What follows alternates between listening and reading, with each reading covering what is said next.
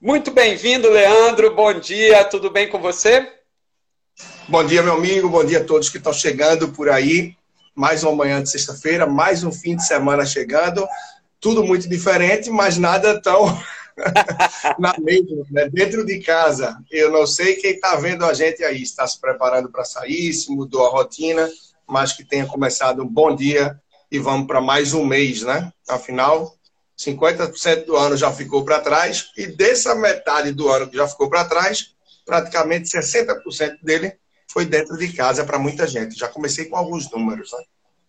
Pô, é verdade, Leandro. Hoje é um dia interessante, porque a gente está fazendo aí também um marco de um semestre.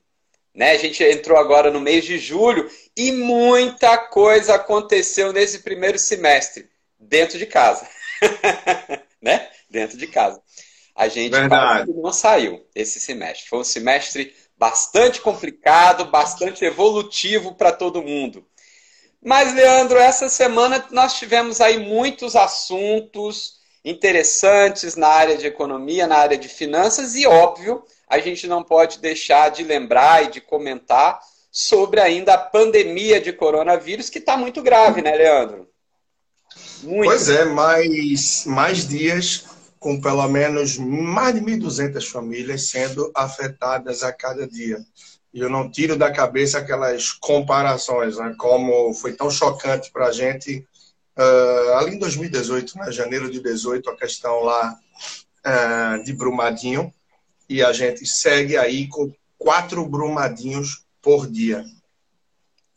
E, claro, tem a questão econômica, tem todo esse viés, a questão econômica, não só ela, mas tudo que acarreta para ela, porque quando a gente fala economia parece algo muito grande.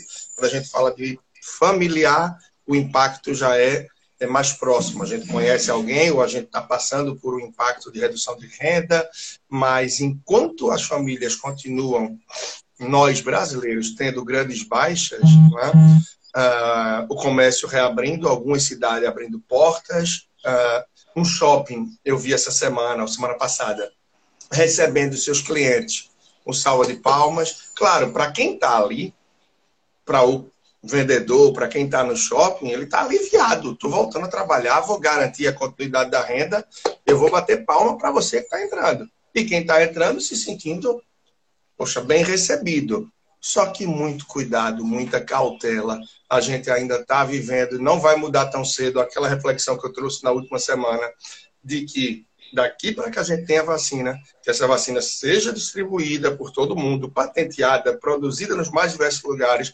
moramos no Brasil, mais de 210 milhões de pessoas, e vai começar pela faixa de risco, idosos, daí para que chegue para todos. Um tal de carnaval já era, e muitas outras coisas com dificuldade. E que no momento nada disso é prioridade. A prioridade é a vida das pessoas, a prioridade é as oportunidades dessas que, claro, a absoluta maioria que seguem aqui mas para que sigam com saúde e tranquilidade, oportunidade de trabalho, emprego, geração de renda, para dar continuidade aos planos. Ou seja, o negócio é amplo, né, meu amigo? E não é simples, não. Mas seguimos, né?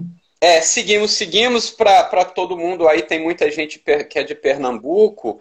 É, pô, Pernambuco hoje vai chegar a, a, a, superar, Leandro, a 5 mil mortes. Nós não a China já ficou para trás, né? É, a gente não está falando de um estado muito grande, né? que é o estado de Pernambuco. 5 mil mortes só no estado de Pernambuco é muita gente, né? A gente já ultrapassou 61 mil casos confirmados da doença. E só nesse último dia foram 1.414.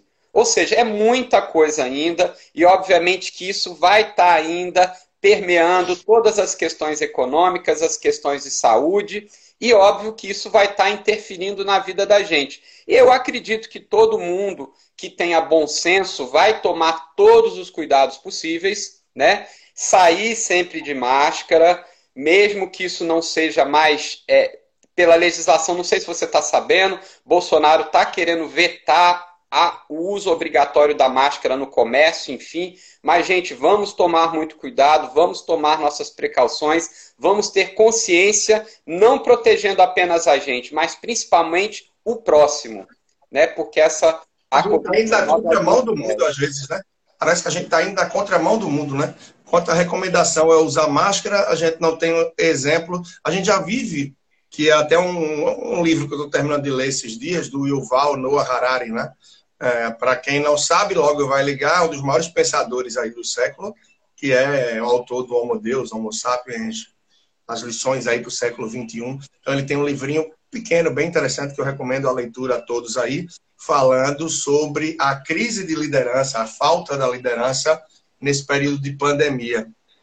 E não é só no Brasil, não, que a gente vive uma crise grande. Os Estados Unidos tem isso, a China é um país enorme, é grande potência mundial hoje, sim, mas não é uma liderança aberta.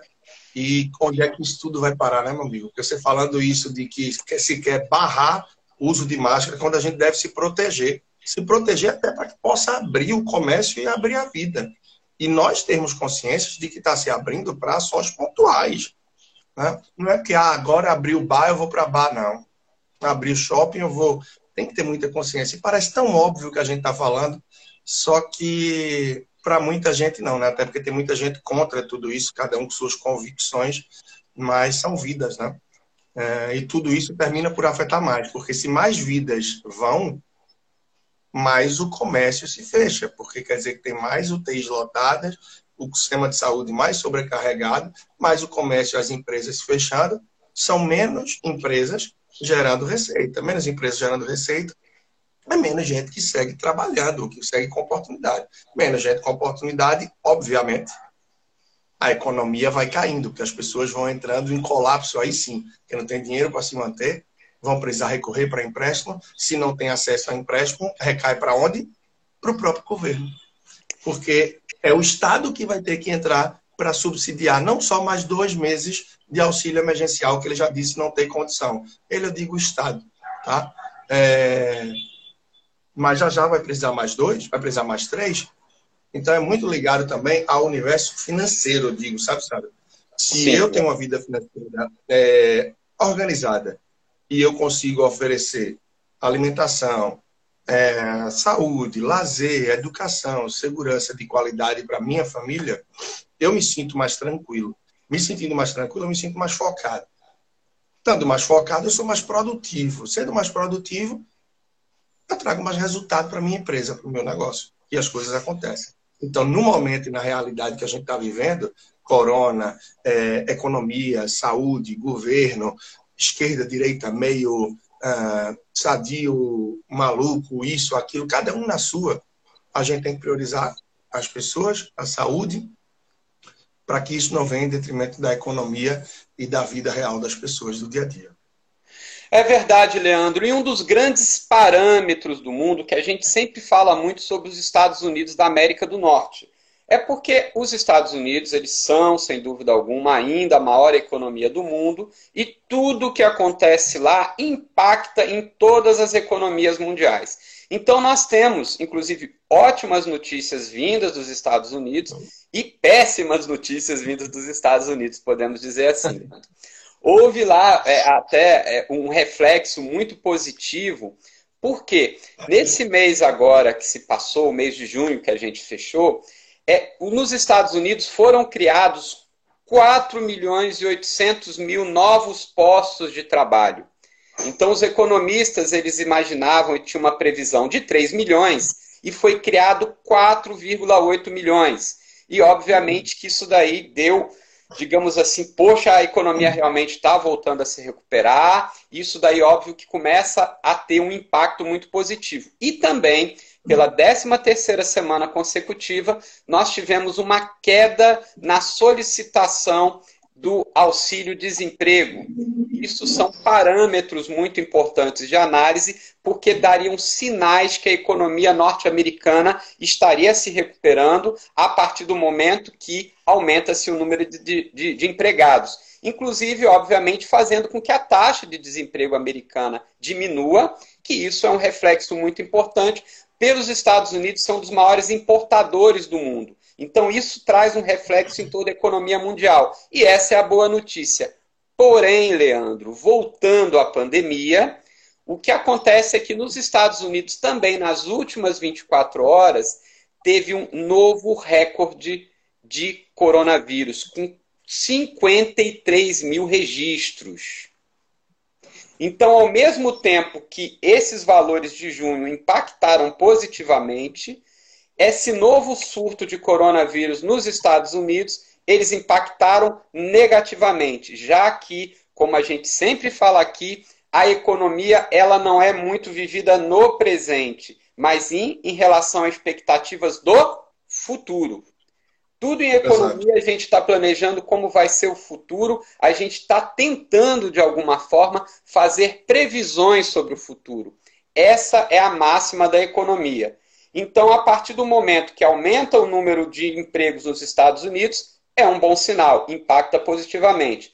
A partir do momento que aumenta o número de casos de coronavírus nos Estados Unidos e alguns estados já ensaiam um retrocesso na abertura econômica, isso impacta negativamente, Leandro. Né? É isso, a gente tem visto aqui, né?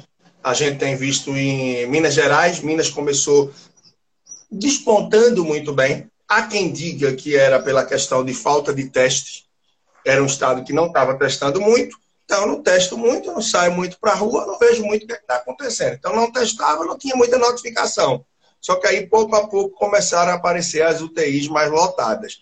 E, naturalmente, com isso, começou a se ver que sim, o Estado não estava blindado. Né? E aí Minas começou a recuar com tudo isso. Aí não só Minas, o próprio Estado do Maranhão, Rio Grande do Norte, tanto que Natal hoje é a capital com a UTI aí mais tumultuada nesse sentido. E esse cenário de otimismo que a gente vê hoje, que está refletido em números nos Estados Unidos, ele é interessante, porque a economia e os números também de hoje, né, e quando a gente projeta para o futuro, eles são baseados em muito reflexo daquilo que é o otimismo, o otimismo do mercado. Né? E esse otimismo faz com que as pessoas vejam, peraí, está se recontratando nos Estados Unidos, a Europa já abriu as portas, vários, vários países tal, né? Aqui no Brasil o negócio está movimentando mais também. Então, o negócio está ficando bom, as coisas vão ser superadas. Porém, a gente não tem antídoto contra o nosso inimigo invisível. Como eu falava, desde abril ao fim de março, o inimigo continua invisível. E o futuro imprevisível. E as coisas não mudaram. O que muda é porque a situação para tantas empresas e para tantas pessoas está tão ruim, mas está tão complicada, que é aquela história. Ou vai ou racha, eu vou para a guerra. E eu fiz enquete no meu Instagram semana passada, eu creio, perguntando isso. Nem sei se trouxe para cá também o resultado quando a gente fez nossa última, nosso último café Economia e Finanças. Mas se você não tivesse gerando um real, não tivesse gerando renda nessa pandemia, nessa fase, você seria contra ou a favor de ficar em casa? E aí, é, se você não está gerando renda, seria contra ou a favor? 80% das pessoas, pouco mais do que isso, disseram que seriam contra não é, a, o incentivo de ficar em casa. E isso é totalmente compreensível. Porque imagina só, é, pô, você não está gerando renda, então você passa assim a ficar preocupado e a dizer, peraí, ou vai ou racha. Eu vou botar máscara, vou fazer isso, vou aquilo. Então, com essa movimentação e essa pressão no governo, essa pressão dos empresários, e, por outro lado, o governo também tem um interesse, um conflito até de interesse para reabrir, porque ele sabe que volta para ele as despesas de saúde pública, volta para ele a pressão de tudo que está acontecendo. Porém, o governo, em todas as esferas, teve uma queda gigante de arrecadação. E ele precisa que se abra, que se movimente a economia, porque se não fizer isso, a arrecadação dele continua em baixa, as empresas continuam fechadas sem gerar renda também, o desemprego aumentando, as pessoas desempregadas e sem condições ou caindo renda, naturalmente não estarão indo para a rua, não estarão movimentando dinheiro de alguma forma, e aí vem o colapso econômico também. Então, a, a questão é, é, de se observar muito bem. E lembrar isso. Esse otimismo é, que a gente vê nos Estados Unidos, de retomada de emprego, que a gente escuta aqui, ou vê em muitos casos as cidades avançando e tal, não quer dizer que as coisas estão resolvidas, não, e ninguém é inocente para saber disso. É, para não saber disso, para ignorar isso. Porém, é um otimismo que é trazido e que termina tendo uma corrente aí que flui legal para a economia. Só que esse retrocesso que você falou que está acontecendo nos Estados Unidos, que a gente vê aqui, aconteceu já também, está rolando na China. Né? Pequim com vários casos e bairros com mais de 500 mil pessoas novamente, novamente fechados, e aí vai. A gente deve viver muito ainda essa onda até que as coisas avancem. É um período que segue desafiador, naturalmente. Pois é, Leandro, e, e como você bem disse, isso vai impactar nas contas do governo, que é algo muito importante. Mas antes da gente entrar nisso, gente, se você está gostando, se você está curtindo desse bate-papo, nos incentive a continuar. Tem aí um aviãozinho, né, Leandro? Você que sabe bem apontar no seu dedinho aqui. Vamos lá, clica, manda para algum amigo que você goste, que sabe que gosta desse assunto, para a gente aí poder passar mais informações para mais pessoas, que é muito importante a gente estar tá aí compartilhando essas informações com vocês. E aí, Leandro, eu queria né, falar de uma forma mais didática, por que tanto importante a sua fala? Porque, gente, imagina, nós precisamos de renda, né? Nós, pessoas comuns, a gente precisa de renda que normalmente é advindo do trabalho, que é o nosso salário. Mas tem pessoas hoje que já conseguem renda através de juros, outros que empreendem e vêm através de lucros, e algumas pessoas até obtêm renda de aluguel. Obviamente que nós precisamos disso porque nós temos gastos e despesas. E o Estado é a mesma coisa. O Estado ele depende de tributos, porque tributo é a renda do Estado, que a gente chama de receita. Então, a partir do momento que para de entrar dinheiro, que diminui a arrecadação do governo, e principalmente que ele começa a ter que gastar mais, obviamente, com que com os auxílios emergenciais que a gente já teve aí a aprovação para ser feito em cinco parcelas e outras políticas que o governo está fazendo transferência de recursos para pessoas físicas e para pessoas jurídicas, a gente entra num déficit fiscal, ou seja, o governo passa a gastar mais do que recebe. E isso você fala, bom, mas é problema do governo. Não. O déficit fiscal, ele vai diretamente interferir na vida de todo mundo. Perfeito. Isso é uma, uma questão muito importante, porque a partir do momento que a gente tem um déficit fiscal alto, o governo vai fazer o quê? Arrumar um jeito de arrumar dinheiro. E, obviamente, esse jeito de, de conseguir dinheiro, de uma certa forma, é tirando mais dinheiro de quem? Do cidadão. Algumas estratégias visíveis, que agora é quase impossível, que é o reajuste de tributos, mas existem muitas estratégias de retirar dinheiro da economia sem que a gente perceba e impacte diretamente na nossa vida. Então é muito importante também para o governo, seja ele em nível municipal, estadual ou federal, a recuperação da sua receita. Por isso que também para o governo é muito importante a retomada das atividades econômicas, mais claro, com a consciência sabendo que nós estamos num momento atípico e que todo mundo tem que se proteger. E isso tem que partir do quê? Do nosso governo. Ou seja, o governo tem que conscientizar as pessoas da importância da proteção. Porque se a gente não protege, o que, que vai acontecer? A economia volta a ter um, um aquecimento e depois cai. Como o Leandro muito bem disse, essa questão cíclica, né, Leandro? É, isso em todas as esferas, tá, pessoal? O Sandro está falando aí do governo, do governo, do governo. É, Para quem é de fora de Pernambuco, ele não está falando do Paulo Câmara, governador daqui. Ele não está falando do Jair Bolsonaro, nosso presidente, nem do prefeito da sua, da minha cidade. Tá? Ele está falando do governo em todas as esferas. Então, o poder público, naturalmente puxado é, pela, pelo Estado, pelo país, né? o Brasil, a gente tem que ter uma força nesse sentido, senão o negócio vai apertando mesmo. E tem muita coisa que é isso, a gente pensar, ah, o déficit do Brasil cresceu. Eu vi aí no jornal isso. Ok, vira a página, vai tomar o café, vai assistir a live, vai tomar o chazinho aí de boldo, cada um vai fazer seu negócio. Achando que não bate para mim, que não impacta. Impacta sim. A bolsa, a bolsa subiu, a bolsa desceu.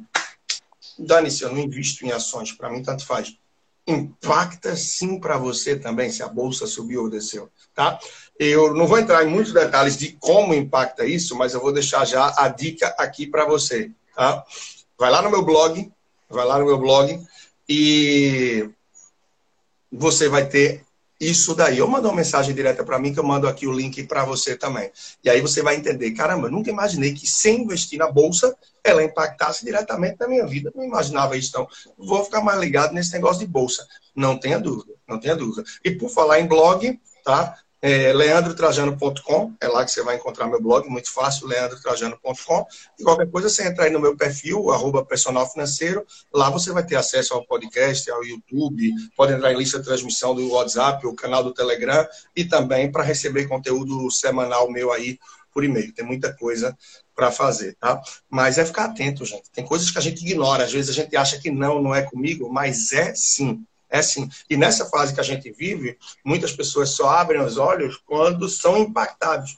Ah, um vizinho, um amigo de infância, um colega de trabalho morreu ou alguém próximo perdeu a vida dele devido ao coronavírus. Então, quanto mais aumentam essas mortes, a tendência era que o isolamento também aumentasse. Só que veja a palavrinha, a conexão que eu fiz. A tendência era que o isolamento também aumentasse agora parece que a gente já vai perdendo, sim, essa sensibilidade. Que é tão comum. Hoje foram 900, 1.250, 1.400. A gente sai de 53 mil, já chega a 61, vai chegar a 75, já já vai bater o número histórico de 100. E a gente vai perdendo a sensibilidade das coisas e esse cuidado é de todos. Né? Voltando aí, Sandro, tem a questão do ouro também, né, meu amigo? Você ia trazer o viés econômico, eu posso falar um pouco dos investimentos. Para muita gente parece que é distante investir em ouro, né? Como é que eu posso investir em ouro? Leandro, isso não tem a ver com minha realidade. Tem sim, é possível. Vamos falar um pouco sobre isso, só que antes vamos entender o papel do ouro, né? Rapidamente na economia, o que é, e Sandro tem uma visão muito boa disso daí. Leandro, é, veja, eu já sou uma pessoa assim, um pouquinho experiente, digamos, né? Então eu terminei economia já faz aí muitos anos e eu comecei a me interessar por questões econômicas desde muito novo. Por que, que eu estou falando isso? Porque a partir disso a gente sempre ouve falar dessa história do ouro. E o ouro ele é considerado um ativo de proteção. Quando as coisas estão tensas, quando a economia está mal, quando tem recessão, normalmente o que, que acontece? Uma fuga para investimentos em ativos de proteção. Qual é o grande ativo de proteção no mundo? É o ouro. Então não adianta falar, não, o ouro era um bom investimento nos anos 80, nos anos 70, nos anos 60. Não é assim que funciona. Ciclicamente, em todos os momentos históricos da economia brasileira e mundial que eu pude passar, que eu pude vivenciar, toda a fase recessiva, qual é o ativo que mais valoriza? O ouro. Mas aí a pergunta, pô, então a história é agora sair correndo para comprar ouro? Não, o momento já passou. Agora, obviamente, é uma tendência do ouro ter ainda alguns aumentos, mas ter uma certa estabilidade. Por quê? Porque o ouro, Leandro, foi o ativo nesse primeiro semestre que mais se valorizou. Então eu vou só trazer aí alguns dados que são interessantes né, para você poder comentar, em relação aos investimentos no primeiro semestre, que é uma coisa que muita gente se interessa. O que, que aconteceu? Quem que foi o recordista de, de aumento? Foi justamente o ouro. Ele acabou sendo o melhor investimento no primeiro semestre, tendo um aumento, Leandro, de 52,97% no seu valor. Em segundo lugar, veio um outro ativo de proteção que também, devido à política cambial do Brasil, subiu muito, que foi o dólar. Então, o dólar foi o segundo melhor investimento no primeiro semestre, com um reajuste de 35,86.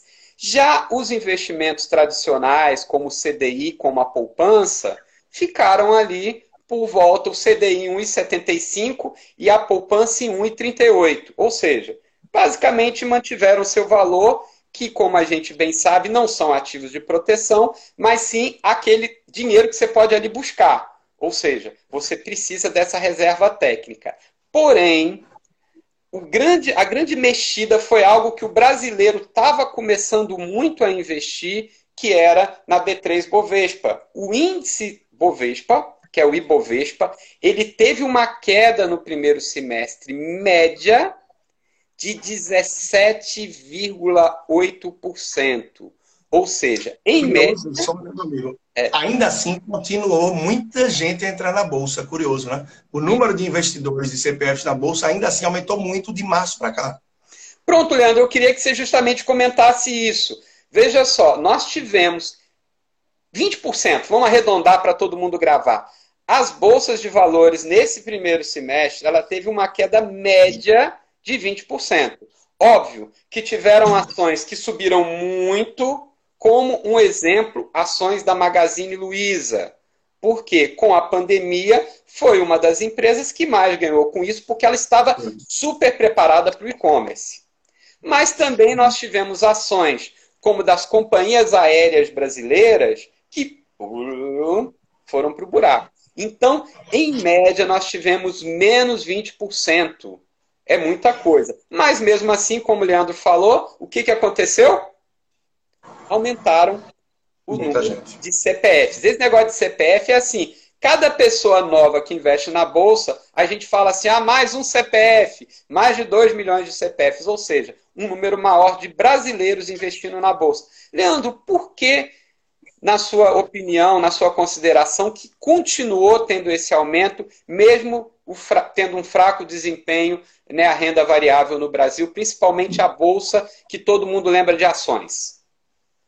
Olha, eu não vou ampliar muito a, a análise, não, tá? Mas eu diria que dois fatores são essenciais. Um, as pessoas estão mais envolvidas, têm mais conhecimento em relação ao mundo dos investimentos. Hoje tem mais curiosidade, pelo menos. Isso faz com que tenham enxergado aí uma oportunidade, por isso tem entrado. Só que muito mais do que ter conhecimento, eu acho que o segundo ponto foi o efeito manada. Bolsa estava muito caro para muita gente, os valores já estavam muito altos, e de repente viram uma bolsa que beirava 120 mil cair para casa dos 67, a gente está abaixo de 70 mil. Então, com isso, as pessoas viram uma oportunidade que, opa, é o momento de entrar. Então, foram muitos, centenas de milhares de pessoas que se cadastraram e que entraram na Bolsa nesse período. A gente pensa, então deu uma bombada. Não. Por quê? Porque boa parte dos CPFs, boa parte das pessoas que estão na Bolsa, elas têm até 5 mil reais em ações. Então, eu não costumo falar se dinheiro é pouco ou é muito, tá? Porque 500 reais para uma pessoa é pouco, para outra é muito, por aí vai. Mas 5 mil, vemos e convenhamos, não é um valor uh, extremo para isso, tá? Então, boa parte das pessoas que estão na Bolsa tem até 5 ou 20 mil reais. E boa parte das pessoas que entraram na Bolsa durante esse período de pandemia foram pessoas que entraram com volume baixo. Entraram com volume baixo. Tá? Mas é muito devido a esse efeito manada, não tenha dúvida. Muita gente entrou na Bolsa simplesmente comprando por recomendação, por observação, sem saber o porquê estava comprando realmente. E a gente teve uma, uma movimentação muito grande também, porque pessoas que já tinham entrado antes na bolsa, porém sem um conhecimento, sem uma base mais sólida, quando viram essa queda gigante, simplesmente venderam, saíram vendendo. Muitos não sabiam porque tinham entrado e muito menos sabiam porque não sabem porque saíram. E hoje tem muita gente que já está arrependida de ter saído. Porque ninguém vai adivinhar topo nem fundo de preço de ação. As pessoas viram saindo, ficaram desesperadas, vendo esse dinheiro simplesmente sendo diluído, se perdendo. Só que você só vai perder na prática se você vender, se você realizar. E aí muita gente desesperada terminou vendendo ações entre março, abril e maio, né? principalmente março, abril, e realizando determinadas perdas. E muita gente tinha dinheiro em ações que era dinheiro de sua reserva de emergência. E isso causou desespero também. Então, é um efeito manada, porque se escuta que a, a renda fixa morreu. E aí eu já falei sobre isso. Na minha visão, jamais a renda fixa morreu. Ela sempre vai ter um papel na carteira do investidor. Seja você conservador, moderado ou arrojado, você vai precisar ter um percentual dos seus investimentos na renda fixa. Tá? Então ela não morreu. O que morreu foi a disponibilidade, a falta de desejo, de conhecimento das pessoas, não é? ou de desejo mesmo de dedicar tempo para conhecer a renda fixa. Por que eu vou dedicar tempo estudando, conhecendo algo que rende tão pouco? Eu vou logo para ações que rende muito, por exemplo por exemplo, tá? Só que aí esquece que mesmo esse que rende pouco tem um papel na carteira. E que três, quatro anos atrás, por exemplo, mais especificamente quatro anos atrás, 2016, ações não estavam no bom momento porque você tirava mais de 1% ao mês investindo na renda fixa. Tá? E isso não quer dizer que não pode mudar esse cenário no Brasil. Aí você fala, pô, Leandro, aí é maluquice. A gente está com a Selic a 2,25 né, com viés de queda numa próxima reunião, e você vai dizer que pode voltar a isso. Se você fizer um estudo, uma análise da taxa Selic e os ciclos que ela vive a cada três anos no Brasil, você vai perceber que isso não é impossível. Claro, não se vislumbra isso para um curto prazo e nem se torce por isso, até porque não é saudável para a economia do país. Da mesma forma que a realidade que a gente vive hoje não é sustentável. A gente sabe que o Brasil não tem é, como sustentar uma taxa de juros tão baixa. Tanto que a expectativa para o próximo ano era que ficasse na casa de 6% a 7% e estabilizasse mais ou menos por aí. Né? Mas vamos voltar para o ouro, para você trazer algo mais e eu falar um pouco dos investimentos em ouro também, né? As possibilidades e por que investir em ouro. E tem gente que fala, pô, que investir em ouro, Leandro? Eu estou tomando meu café agora, eu vejo vocês aqui investir em ouro. Eu quero pagar minhas contas, eu quero ter meu emprego de volta, eu vou investir em coisa mais fácil, que eu estou com dinheiro na poupança. Então, eu vou mostrar o porquê de investir, tá? E como é simples, é fácil investir. Também se é o momento, os prós e contras, e aí vai. Mas me fala um pouco mais aí do ouro também. Você estava dizendo, é escasso, né? É. E historicamente é proteção de carteira, né? É uma proteção. Agora, Leandro, é, eu, eu acho sempre bom a gente frisar o que, que é essa reserva de emergência. Porque tem muita gente que às vezes nos acompanha, entra agora, enfim. Gente, é o seguinte: quando você vai fazer um investimento um pouco mais arrojado, que para o brasileiro investir em ações, por exemplo, um produto da Bolsa de Valores é um investimento, digamos assim, até arrojado, pelo padrão de conservadorismo do brasileiro. Né? Não vou dizer que para o americano seja arrojado. Para um americano é normal, para o brasileiro é. Você tem que lembrar que aquele investimento, se você precisar dali a seis meses, pode ser que seja um bom momento para você resgatar ou não. Então, o dinheiro que vai para esses investimentos em renda variável não pode ser aquele dinheiro que você precisa no curto prazo. Por isso que a gente frisa a reserva de emergência e os investimentos em renda fixa com fácil resgate. Né? Ou seja, a caderneta de poupança no Brasil sempre foi a vedete dos investimentos, porque o meu dinheiro está na poupança. Nossa, vou precisar de mil reais agora. O que, que você faz? Ia no banco e sacava o dinheiro. Agora você nem precisa Liquidez ir. imediata, né? Liquidez imediata e a falta de conhecimento leva as pessoas à insegurança. E... A insegurança leva à inércia e essa inércia, essa falta de movimentação, de curiosidade, de busca, devido à insegurança, leva as pessoas à poupança, achando que é o lugar mais seguro que existe. Mera ilusão. É, o que ela tem é essa vantagem de você ter um dinheiro que você resgata com facilidade. Como todo mundo conhece, como é mais fácil, por isso que ainda nós temos mais de 150 milhões de brasileiros que têm caderneta de poupança. Nós estávamos no momento de migração e agora, nesse primeiro semestre, obviamente, ficou um pouco turvo o mercado de renda variável, mas não significa que não são bons investimentos. Né?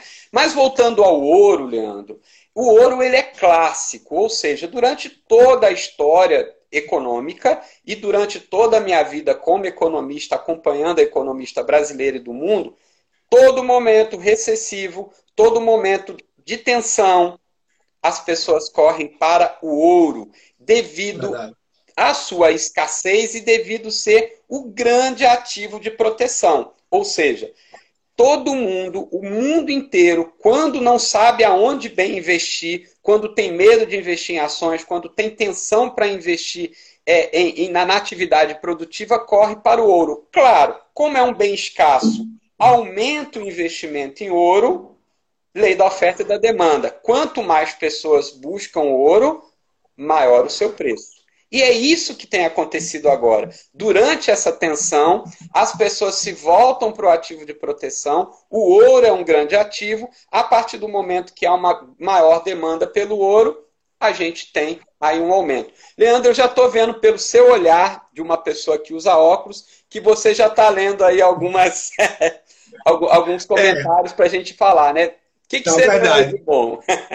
vou ler aqui e vou te falar uma coisa também. Uma pessoa que usa óculos, mas está sem ele, né? Para variar, quando acorda, fica meio cego no mundo. Mas o que é? O ouro, ele tem uma correlação é, negativa em relação à bolsa. Historicamente, tá? Isso não é uma regra, não, é uma lei. Assim como o CDI, que é um parâmetro, um benchmark o indexador para os investimentos, historicamente, ele está 0,1% abaixo da taxa Selic. Logo, escuta isso, tá, pessoal? Se o gerente do seu banco chega para você e diz: Eu tenho CDB que é que está com 90% do CDI. Se ele vale 90% do CDI, vamos lá. Pausa e volta. A taxa Selic está em 2,25%. Historicamente, o CDI é 0,1% menos. Logo, 2,1%, 2,15% é o CDI. Se o CDB é 90% do CDI, então esse CDB rende 90% de quanto tiver o CDI. Ou seja, hoje ele renderia 90% de 2,15%. Na casa aí de 1,8 alto, coisa do tipo. Então, tantos por cento de CDI. Você vai ver quanto está o CDI, é essa o que vai render. Então, voltando, a correlação do ouro é negativo historicamente com a bolsa historicamente com dólar. Tá? Assim, é, perdão, assim como o dólar historicamente é com a bolsa. Tá? Ajustando aí. É, mas isso é historicamente, não quer dizer que é sempre. Então, a bolsa tem essa correlação negativa, tá? É, historicamente com o dólar, o que não se confirmou no Brasil em 2019, onde o dólar atingiu altas muito, enfim, marcantes aí, tá? E a bolsa, historicamente, deu um bom salto, a gente viu, uh, no, no ano de 2019. Mas, no momento, aí vamos simplificar e vir para o momento do ouro, tá? O ouro serve como proteção de carteira, isso tem um lado histórico. No que a bolsa foi caindo, como o ouro tem a correlação negativa, né? então a bolsa foi caindo e o ouro foi se valorizando. O que é que isso traz? Quem tem dinheiro na bolsa e foi vendo esse patrimônio caindo, se você tem ouro também na sua carteira, enquanto a bolsa ia caindo e o que você tem de aporte de investimento em ouro ia caindo, ó, o outro peso, ele faz um contrapeso, o ouro ia fazendo com que equilibrasse mais sua carteira. Então, é esse o papel de um ouro, é esse o papel de quem busca fazer rege, né? fazer proteção de carteira, é isso que se chama. E tem não só o ouro, tem outros ativos também que podem ajudar com isso. Tá? O próprio dólar também vem para isso. Ah, muitas pessoas gostam também do próprio CDI para de alguma forma contribuir. Afinal, à medida que a bolsa é, sobe, também tem essa correlação histórica aí negativa né, do CDI, também vai tendo. Então, tem vários vieses, várias formas da pessoa desenvolver e abrindo a mente nesse sentido para entender mais. E como investir em ouro, antes que eu veja aqui algumas perguntas, algumas coisas que tem, Poxa, você pode investir em ouro é, da forma mais é, intuitiva, tradicional, mas que não é a mais recomendada, é a pessoa que acha, ah, então vou comprar uma joia em ouro, ou eu vou comprar algum. Não, não é a forma mais segura e não há liquidez. Você não vai pegar e dizer, olha, pessoal, eu tenho um brinco de ouro, eu tenho um colar de ouro, eu tenho uma barrinha de ouro. Você vai vender da noite para o dia. Tá? Então, não é seguro, não tem uma liquidez alta, ou seja, dinheiro na mão rápida. Você pode investir em ouro através da Bolsa de Valores, tá? Diferentes contratos de diferentes gramaturas de ouro, são as possibilidades, e você pode, através do mais simples, independente do valor, tá? Você consegue com valores, com pouco dinheiro, tá? Posso dizer que não é muito dinheiro, não é um valor alto, significativo, há milhares de reais, não. Algumas centenas de reais, você já consegue entrar e comprar cotas de fundos de investimento em ouro, que vai, do, da mesma forma, fazer essa correlação negativa. Na medida que a bolsa subir, o ouro também vai caindo. Né? Então, isso é uma desvantagem. Só que ele dá proteção no outro momento. Então, tem várias formas de investir. O propósito é esse equilíbrio, essa proteção de carteira. E se a gente for falar de ouro aqui, daria para muito mais. Então, deixa por aí, porque eu acho que deu para iluminar um pouquinho. O Alan Senna perguntou aqui, com alta liquidez, qual é a melhor alternativa além da poupança. Olha, o tradicional, tão falado primo da poupança, o substituto imediato dela, o Tesouro Selic, é sim uma alternativa muito boa à poupança, tá? Na verdade, é até mais seguro que a poupança. Afinal, o Tesouro Selic, você está comprando título público federal, né? É do, poxa, é um negócio do Brasil. Então é mais seguro do que a poupança. A poupança está atrelada a um banco. Você acredita mais na força do banco ou do país? Aí você fala, ah, mas o Itaú é muito sólido. Ok, mas o Itaú está no Brasil, claro, em vários outros países. Mas o Brasil, se você é credor dele, você comprou títulos públicos, o país vai fazer de tudo, né? O, enfim, vai fazer de tudo para te pagar, para honrar aquilo que te deve. Vai fazer de tudo, tudo, tudo. O que é que isso evidencia? Simplesmente que se o governo não tiver com dinheiro, não tiver com potencial de pagar, ele vai gerar mais impostos para arrecadar e poder pagar quem ele deve, ou ele vai rodar dinheiro, é quem pode. Não é algo tão elementar, mas é isso. Então é, é seguro. Só que no momento não está tão bom o Tesouro Selic, porque a taxa de custódia, que está já tendo conversas internas da B3, é, enfim, do próprio Tesouro Nacional para baixar a taxa, essa taxinha muito baixa do Tesouro, de 0,25 ao ano, com a Selic baixa, ela já está dando uma mordida.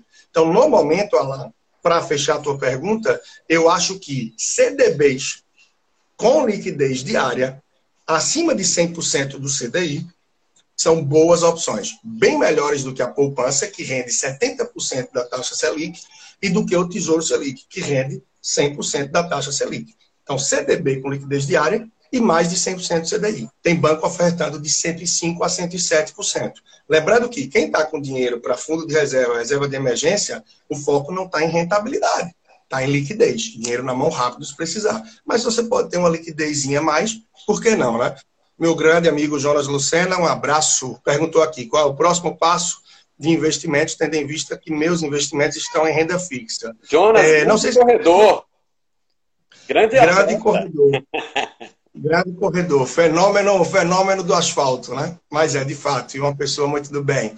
Então, é, o que é que acontece? Se você está na renda fixa e está só em banco grande, o próximo passo é você partir para as corretoras. Você vai ter uma vitrine muito melhor, uma diversidade, possibilidades de investimentos em corretoras muito melhor do que nos bancos. Se você já está em corretora, mas está em renda fixa, é ter mais conhecimento para começar a diversificar, partindo para investimentos mais moderados ou até mais arrojados, não é? Onde produtos de entrada, por exemplo, na renda variável, são ETFs ou fundos de ações. Para não prolongar muito nisso e voltar a palavra para o Sandro, tem vídeo sobre isso lá no meu canal do YouTube. É só você procurar por Leandro Trajano. Aproveita também, claro, já se inscreve, tá? Tem muito conteúdo lá. Tem mais perguntas, mais coisa que chegou aqui, você pode dar uma olhada também, meu amigo. Tá, Como é que tá? Leandro, eu até vou entrar num assunto um pouco mais light enquanto você está olhando né?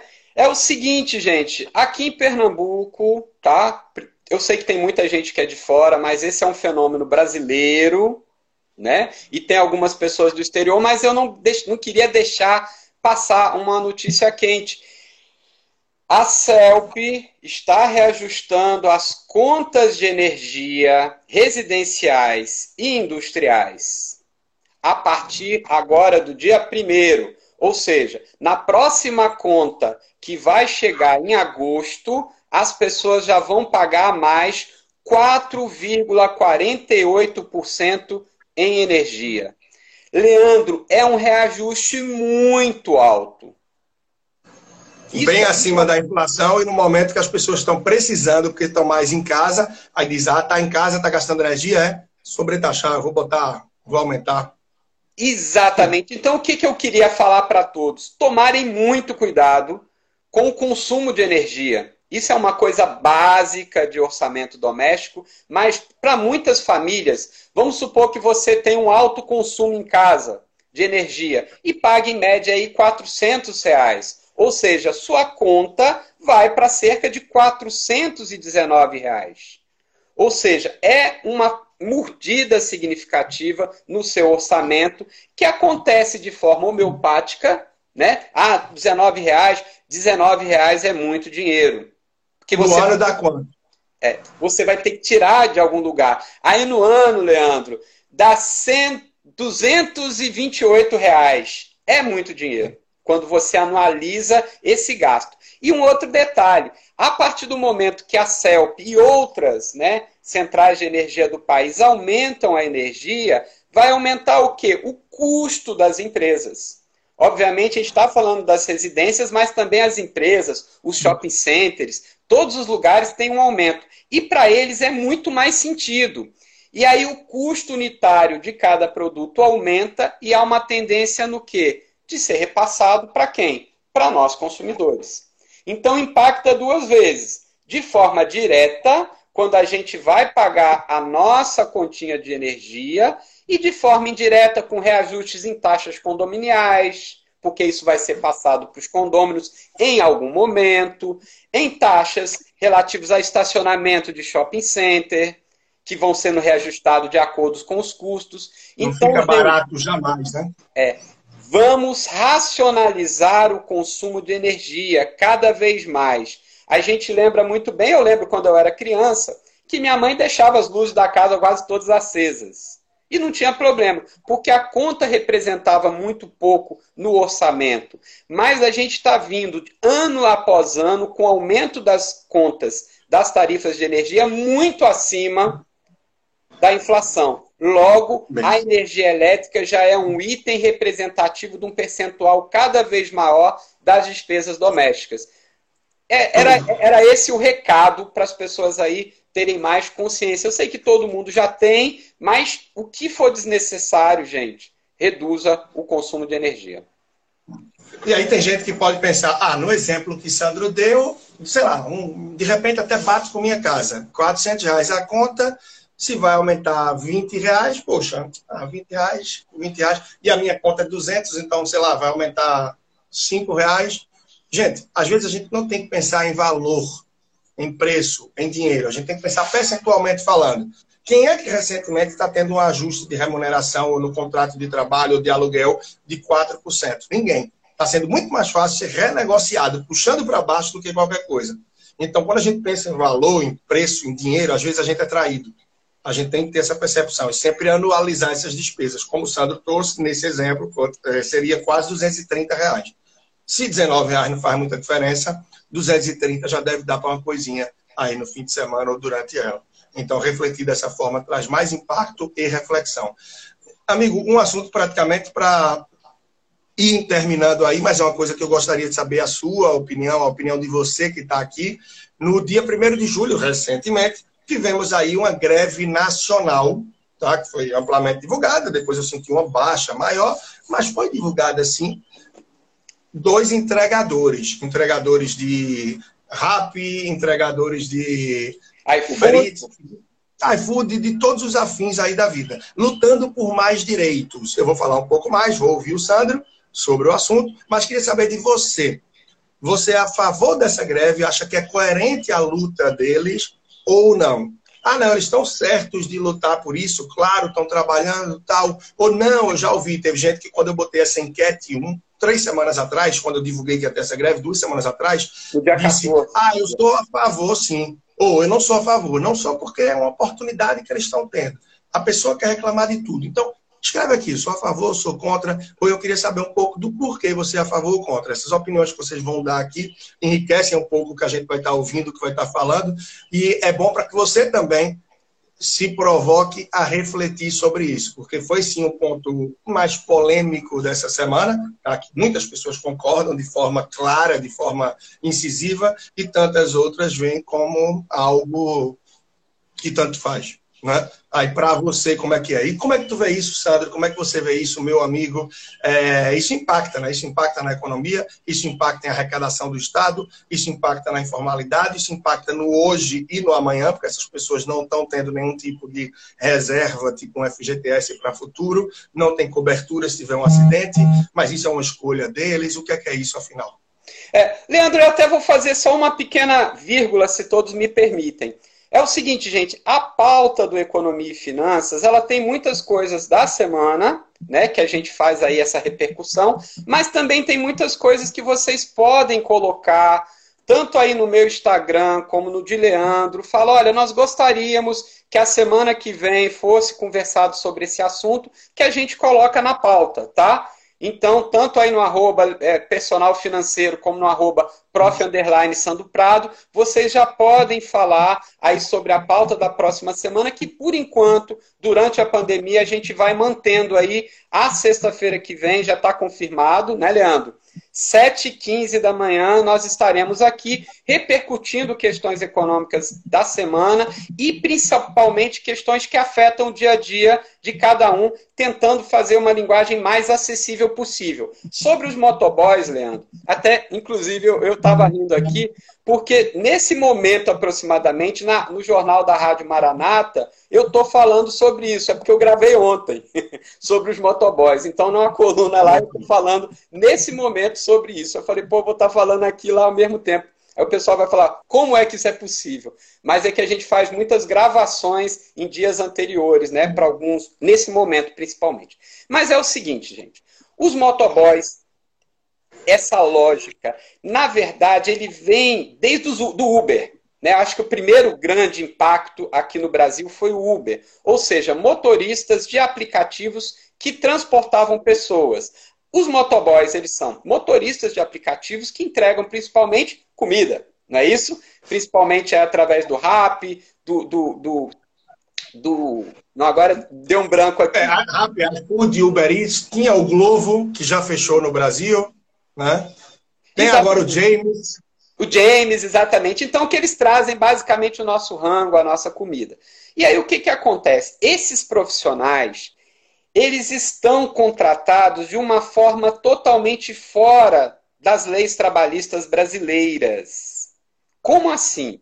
Eles não têm salário fixo, eles não têm carteira assinada, eles não têm direito a férias, eles não têm direito a décimo terceiro, eles são profissionais autônomos contratados por essas empresas por demanda fazendo principalmente que eles também passem a ter, Leandro, que é uma coisa muito importante da gente refletir, uma jornada de trabalho muito maior do que uma pessoa normal. Uhum. Então não é atípico uma pessoa pegar sua moto 10 horas da manhã e deixar sua moto na garagem meia-noite.